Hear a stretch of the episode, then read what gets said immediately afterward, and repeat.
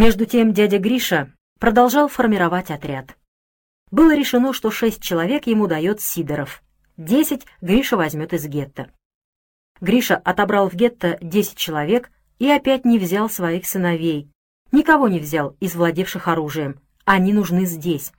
Взял тех, кто еще не овладел оружием, он их в лесу обучит. Ребята молодые, относительно здоровые, с обувной фабрики, с кожзавода, иногородние. Но встал вопрос, как увезти их из гетто? Уйти ничего не стоит, но что потом? Многие запреты в гетто ослабли, кое-на что смотрели сквозь пальцы. Но побег, любой побег, это связь с партизанами. И за побег из гетто жестоко наказывали оставшихся. Выход был один. Юденрат должен показать их в списках умерших. В Юденрат мама послала Дину. Почему не пошла сама? Мне сейчас об этом трудно судить, но я думаю так. После гибели дедушки в ее руках сосредоточились все нити, и, по-видимому, ей нельзя было быть, так сказать, на поверхности событий. Неверный шаг и провал. Провал одного, провал всех. 2 улицы, несколько переулков, на них 3000 народа, все все видят, все все слышат. Может быть, мама не могла иметь дело с Иосифом, ведь именно она, как выяснилось, заставила его дочь Раю выкрасть золото и отдать его дедушке. В общем, факт тот, что в Юденрат к Иосифу отправилась Дина. Истощенная голодом, холодом, непосильным трудом, оборванная и грязная, Дина все равно оставалась красавицей. Представляете, что ее ждало среди этих зверей-насильников? Но надо отдать справедливость Штальбе. Он был верен 12 заповедям поведения немцев на Востоке. А вы их не знаете? Я вижу, вы не слишком осведомлены. Впрочем, кто осведомлен? Специалисты по истории фашистского рейха. Все это стало предметом науки. А зря. Этот урок истории надо бы изучать в школах. Так вот, 8-я заповедь гласила: «Держитесь подальше от русских, они не немцы, а славяне. Не устраивайте попоек с русскими. Не вступайте ни в какие связи с женщинами и девушками. Если вы опуститесь до их уровня, то потеряете свой авторитет в глазах русских. Исходя из своего многовекового опыта, русские видят в немце высшее существо». Заповеди были составлены уполномоченным по продовольствию статс-секретарем Бакке, и все равно эсэсовец Штальбе их полностью разделял. Если так ставился вопрос о русских женщинах, то что говорить о еврейских? Расстрел — это порядок, насильничанье — беспорядок. И этим Дина до некоторой степени была защищена. Но от всего другого она защищена не была. Больше того, она была в поле зрения Штальбе.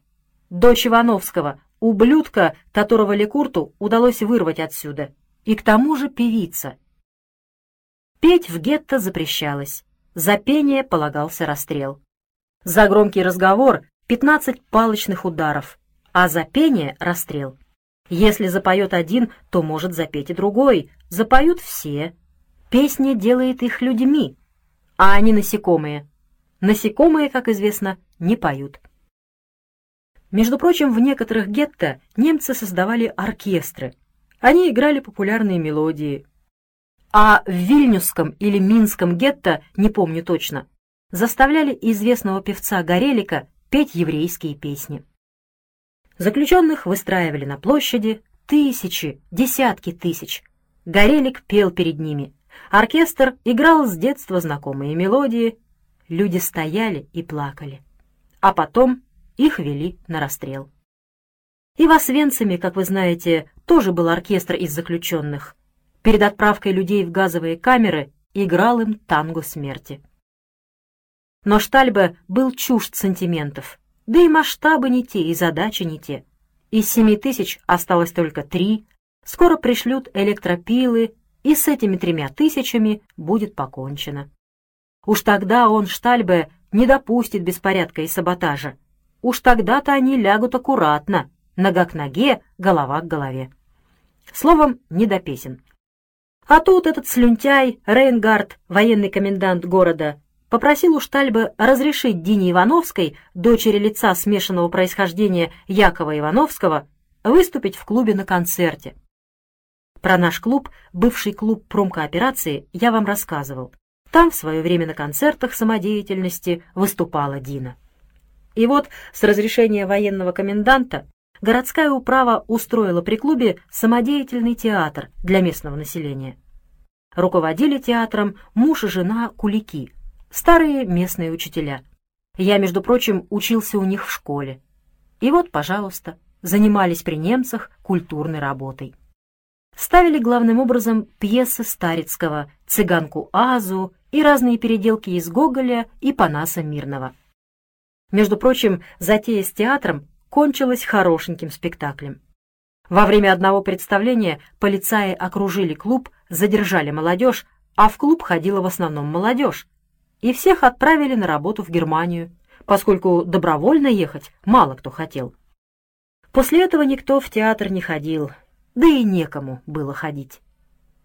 Но это произошло позже, а тогда, весной 1942 года, немцы велели приготовить большой праздничный концерт для немецких военнослужащих. Но ведь немецким военнослужащим пьесу Старицкого не покажешь, украинского языка они не знают. Значит, надо играть на музыкальных инструментах, плясать, танцевать, петь. И возникла идея позвать Дину Ивановскую. Только таким голосом можно удивить немцев. Конечно, она заключена в гетто, но ее родной отец живет вне гетто, живет вольно. В общем, Кулики уговорили бургомистра. Бургомистр Рейнгарта. Рейнгард обратился к Штальбе. Представляете ярость Штальбе? Выцарапали из гетто отца, теперь подбираются к дочке. Штальбе тут же приказал доставить к нему Дину. Доставили. Штальбе через переводчика спрашивает. «Ты умеешь петь?» Надо вам сказать, что Дина говорила по-немецки, как я, то есть говорила свободно. В нашем доме немецкий был как бы третьим языком. К тому же Дина много времени проводила в доме Ивана Карловича. Занималась музыкой с его женой Станиславой Францевной, а в доме Ивана Карловича говорили по-немецки. И в школе был немецкий. Но здесь, у Штальбе, Дина и виду не показала, что знает язык. В гетто это было опасно. Людям, знающим немецкий, могли дать не слишком приятные поручения. Скажем, переводить жителям гетто бесчеловечные немецкие приказы и, значит, быть в какой-то степени их помощниками. И когда переводчик перевел ей вопрос Штальбе, Дина почуяла в этом вопросе ловушку и ответила: «Ничего я не умею». «А мне говорили, что ты хорошо поешь», — сказал Штальбе. «Пела в школе. Все уже забыла давно. А вот твои бывшие учителя хотят, чтобы ты пела в клубе». «Я не могу петь. Разучилась. И у меня голос сломался. Я хриплю». Она действительно хрипела. Все они хрипели и кашляли. Полуголые валили лес зимой на морозе, весной под дождем. «А где твой отец?» — спрашивает Штальбе. «Работает на железной дороге». «Разве он не еврей?» «Нет». «Наверное, он и хлопочет за тебя», — как бы размышляя, произнес Штальбе. Это замечание, я думаю, заставило Дину на минуту растеряться. Неужели отцу нужно, чтобы она выступила в клубе? Чтобы пела? Чтобы она пела перед ними? Неужели отец хочет им угодить? Знаете, нам сейчас легко рассуждать за Дину, приводить тезисы и контртезисы, принимать за нее то или иное решение. Ей было труднее. Истинное положение вещей ей не было известно. Отец работает на станции, но для чего он там, об этом знали только мама, Сидоров, дядя Гриша и дедушка. Теперь, когда дедушка погиб, знали лишь мама, Сидоров и дядя Гриша. Мама доверяла Дине, но вы должны понять те условия. Ведь немцы, что-то заподозрив, могли ее подвергнуть таким пыткам, которые развяжут язык кому угодно. Дина знала только, что отец выпущен из гетто. Дело его в Берлине. Мама надеется, что его отпустят в Швейцарию. И я думаю, что для Дины, как бы не любила она отца, он уже был вне ее жизни. Все, кто не был в этом аду, тот был вне ее жизни. Отец спасся, и слава Богу. Он не хотел спасаться, мать его заставила. Его не в чем упрекнуть, но он уже вне ее жизни. Она не думает, что отец хочет, чтобы она пела в клубе. Но если даже хочет, все равно перед ними она петь не будет. Никогда. Она знала, что от одного неверного слова зависит ее жизнь, и все же сказала. «Не знаю, кто за меня хлопочет, только я все песни позабыла, и петь давно разучилась». «Значит, не хочешь петь в клубе?» «Нет».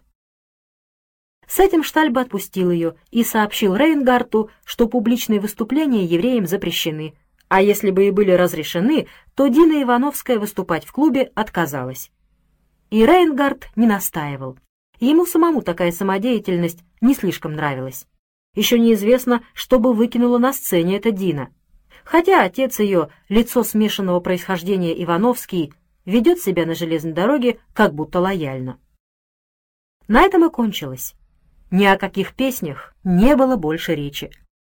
Дина продолжала работать, где прикажут. В лесу, на расчистке путей, дорог, на разгрузке составов, на уборке казарм, а ночью вместе с Веней Рахленко учила ребят разбирать и собирать оружие. Как рассказывают, сама она очень быстро и здорово это освоила. Конечно, полигона у них не было, тренироваться негде.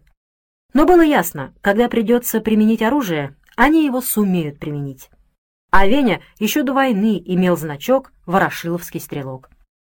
И вот Дине мама поручает добиться у дяди Иосифа, чтобы он списал, как умерших, 10 человек, которых дядя Гриша уведет в партизаны.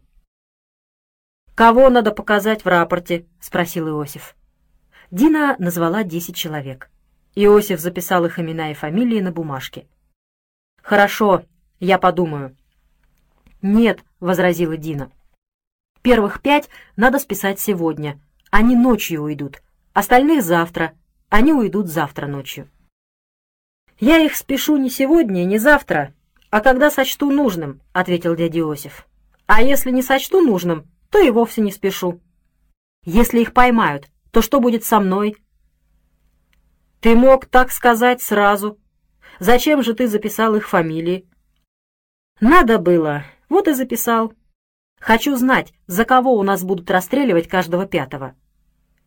«Верни мне этот список и забудь о нем», — сказала Дина. «Нет», — возразил Иосиф, — «он останется у меня. А ты, если хочешь еще немного пожить на свете, больше этим не занимайся. А теперь иди». «Отдай список». «Убирайся!» — закричал Иосиф. «В яму захотелось. Я тебе это быстро устрою». «Отдай список», — повторила Дина. «Тебе список? А этого не хочешь?» Иосиф вынул из ящика стола Вальтер. Иосиф был бешеный по натуре человек и был способен на все, тем более здесь, где он был безнаказан и где человеческая жизнь стоила не более комка грязи.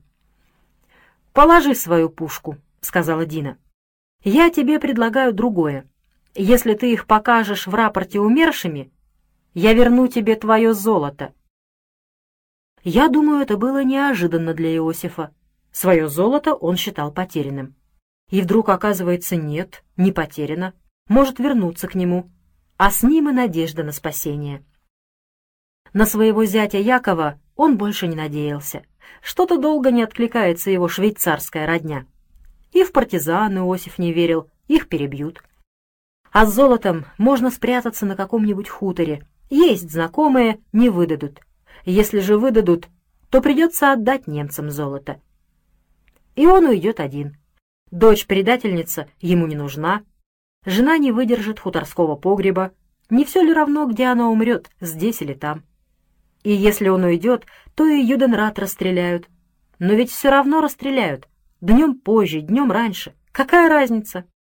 Надо вырвать у Дины золото, оно у нее есть, зря бы она не говорила, а потом избавиться от нее, свидетели ему не нужны. Я уверен, что именно таков был ход мыслей Иосифа. Я его достаточно хорошо знал. Он, конечно, понимал, что, предлагая вернуть золото, Дина хочет исправить свой промах, свою оплошность, назвала людей, которые хотят уйти к партизанам. Ей надо выручить список, но списка-то как раз она и не получит.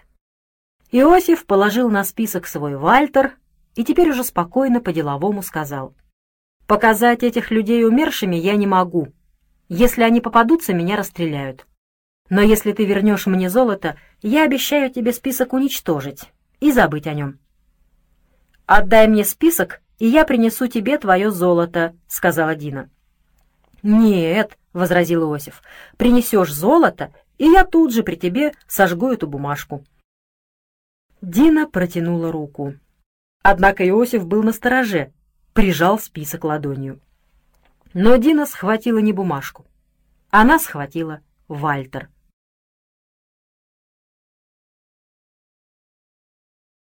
«Положи пистолет, дура!» — закричал Иосиф. Хоть и подлец, но был не робкого десятка. Рахленко все-таки. К тому же пистолет стоял на предохранителе. Но он не знал, что Дина умеет обращаться с оружием. Она услышала, как за ней открылась дверь, кто-то вошел в комнату. Иосиф через стол попытался выхватить у нее пистолет, и она выстрелила Иосифу в голову. Обернулась. В дверях стоял помощник Иосифа, Хоня Брук, и когда Дина с еще поднятым пистолетом обернулась, он захлопнул дверь. Дина схватила со стола бумажку с фамилиями 10, скомкала ее и проглотила. Она услышала топот сапог, дверь открылась, она выстрелила. Бедная, неопытная девочка. Ее выстрела ожидали. Она выстрелила в пустоту, за дверью никого не было, а в нее в саму выстрелили через окно. И опять скажу, бедная девочка, ее не убили, ее только ранили. Если бы ее сразу убили, какое это было бы для нее счастье, какая удача. Штальбе было наплевать на Иосифа Рахленко, но все же должностное лицо, председатель Юденрата, назначенный немецкими властями и лояльно выполнявший свои обязанности. Следовательно, это акт возмездия, акт саботажа и сопротивления.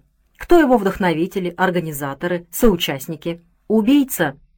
Дочь ублюдка Якова Ивановского, усилиями капитана Лекурта, освобожденного из гетто. На воровстве попался его сын, теперь на убийстве дочь. Девчонка молчит, несмотря на крайнюю степень допроса. Ее мать, Рахиль Ивановская, утверждает, что Иосиф Рахленко приставал к племяннице, и, защищаясь, она выхватила у него пистолет и застрелила его. Пистолет действительно выдан лично им, комендантом Штальбе, Иосифу Рахленко, как председателю Юденрата. Но эти объяснения его никак не устраивали. Рахиль Ивановскую Штальбе допрашивал сам. Как утверждал местный фольксдойче, инженер из депо, эта стоящая перед Штальбе седая еврейка была предметом романтической любви мерзавца Ивановского. Якобы из-за нее он переехал из Швейцарии в Россию, из-за нее потел в гетто, из-за нее отказался уйти из гетто. Этот рассказ Штальбе воспринял как личное оскорбление. У евреев нет любви, есть только размножение. Размножаясь, они сохраняют себя как расу. Библейскими мифами любви, как и другими сказками, они веками притупляли бдительность человечества, прикрывали свое стремление покорить мир. Эта женщина ради конфетной начинки послала на смерть своего сына. Спокойно смотрела на него, висящего на заборе. Теперь не хочет избавить свою дочь от пытки, признавшись, кто ей приказал убить председателя Юденрата. Как она держится, с какой ненавистью смотрит, выдумывает, врет, считает его дураком. Они всех считают дураками, высокомерные ничтожества. И вот площадь. Выстроены обитатели гетто, и на площади крест. Выводят на площадь голую Дину, избитую, окровавленную, лицо синего цвета. Привязывают к кресту, и Штальбе говорит матери: «Вот твоя дочь, если ты скажешь, кто послал ее убить председателя Юденрата, мы ее просто повесим. Если не скажешь, мы сделаем так, что она сама признается». И мать ответила: «Ей не в чем признаваться. Никто ее не посылал, и она никого не собиралась убивать. Он сам хотел ее убить. Она защищала себя». И тогда по знаку Штальбе палач вбил первый гвоздь в руку Дины. Дина потеряла сознание, и Штальбе приказал облить ее водой. Ее облили водой, Она пришла в себя, и Штальбе сказал: «Будешь говорить?» Дина молчала. «Может быть, споешь что-нибудь?» Дина молчала. Он ударил ее хлыстом. «Может быть, все-таки споешь?» И Дина запела. Нет, не запела. Из ее груди вырвался хрип. Из горла пошла кровь. Ей отбили легкие. Она захлебнулась, опять что-то прохрипела. Еще раз. Все тише и тише. Не могу сказать вам точно, что она пыталась петь. Может быть, еврейскую песню. Может, украинскую или русскую. А может, интернационал. Гимн нашей юности, наших надежд. И она продолжала бормотать, бессвязно, неслышно, даже в этой мертвой тишине. Палач вбил гвоздь в правую руку, потом в левую. Она что-то бормотала, пока не смолкла, не затихла. И висела, распятая на кресте. Все стояли на своих местах, все смотрели на нее. И моя мать смотрела на нее, на свою дочь, распятую на кресте. И маленькая Оля смотрела. И маленький Игорь. Я думаю, это была та минута, когда мальчики и девочки, уже обученные владеть оружием, подняли бы его, чтобы отомстить за Дину. И, если надо, погибнуть рядом с ней. Но такого приказа у них не было, а они были уже бойцы, и без приказа действовать не могли. Мертвая Дина висела на кресте 3 дня. После этого председателем Юденрата был назначен Хоня Брук, бывший заместитель Иосифа. Хоня Брук подписывал все, что требовала от него моя мать. Боялся ее, а, возможно, и сочувствовал. 10 человек, списанных Хоней как умершие, ушли в лес. Уходили по двое, по трое. Провожал их маленький Игорь, знавший дорогу. Так погибла наша Дина. Вечная память ее мужеству и отваге. Вечное проклятие палачам.